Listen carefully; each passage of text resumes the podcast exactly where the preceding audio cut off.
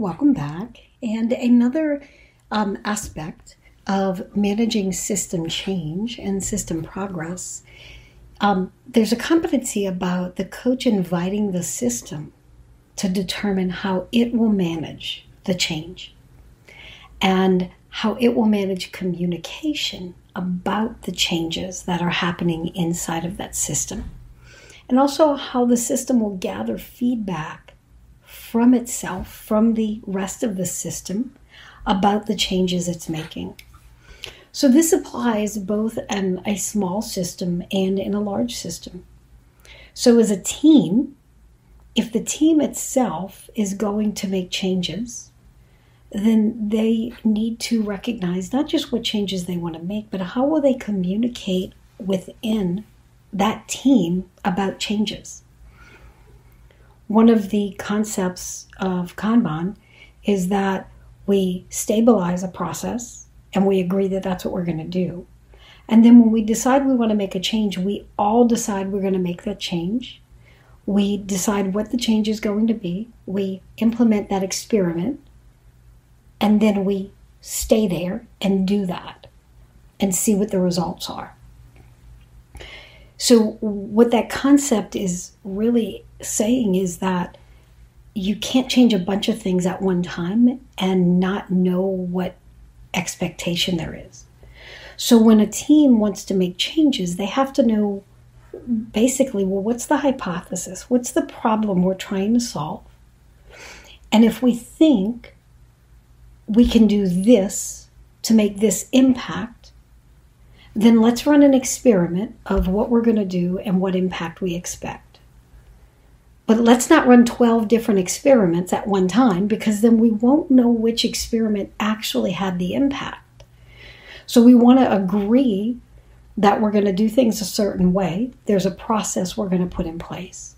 And then we will decide to make change as a system. We will implement that experiment and we'll see what happens. And if it was a successful experiment, then we can solidify that change and move forward. If it wasn't, then we can change the experiment or do a different experiment and then move forward.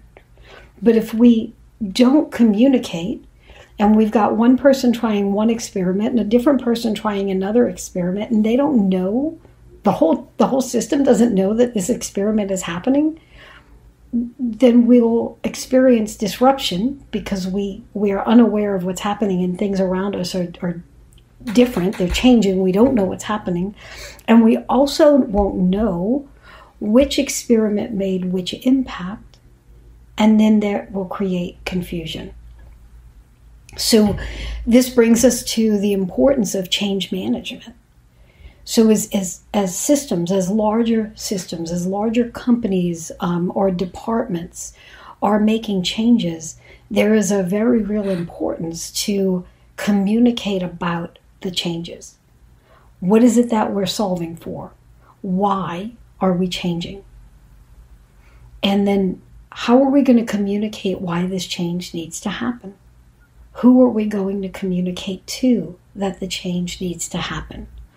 Who needs to make the decisions about what change needs to happen? Remember, we always want to make decisions as close to the problem or as close to the work as we can, rather than making some centralized decision that is not connected to what we're doing. The further away from the actual problem we're trying to solve that we make a decision, the more likely the decision is going to be disruptive. So, who needs to be the, the group or the people to make that decision, and how will we communicate that change? You may think that, well, we're making a change just on our team but that change might impact other teams. So, how do you need to communicate out? So, working with them to explore with them what are the different changes we need to make? What do we need to communicate about these changes to other people and to the system itself? And then, how are we going to gather feedback? How are we going to know that the change we placed is successful, first of all? And then how are we going to know that it didn't have a negative impact somewhere else? We have to gather feedback. So, how will we do that?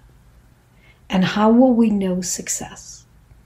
So, these are, are things that, as the coach is working with individuals, with teams, with larger systems on how they're going to implement change and what changes they need to implement, these are things the coach needs to be thinking about so that we can help them to make those decisions.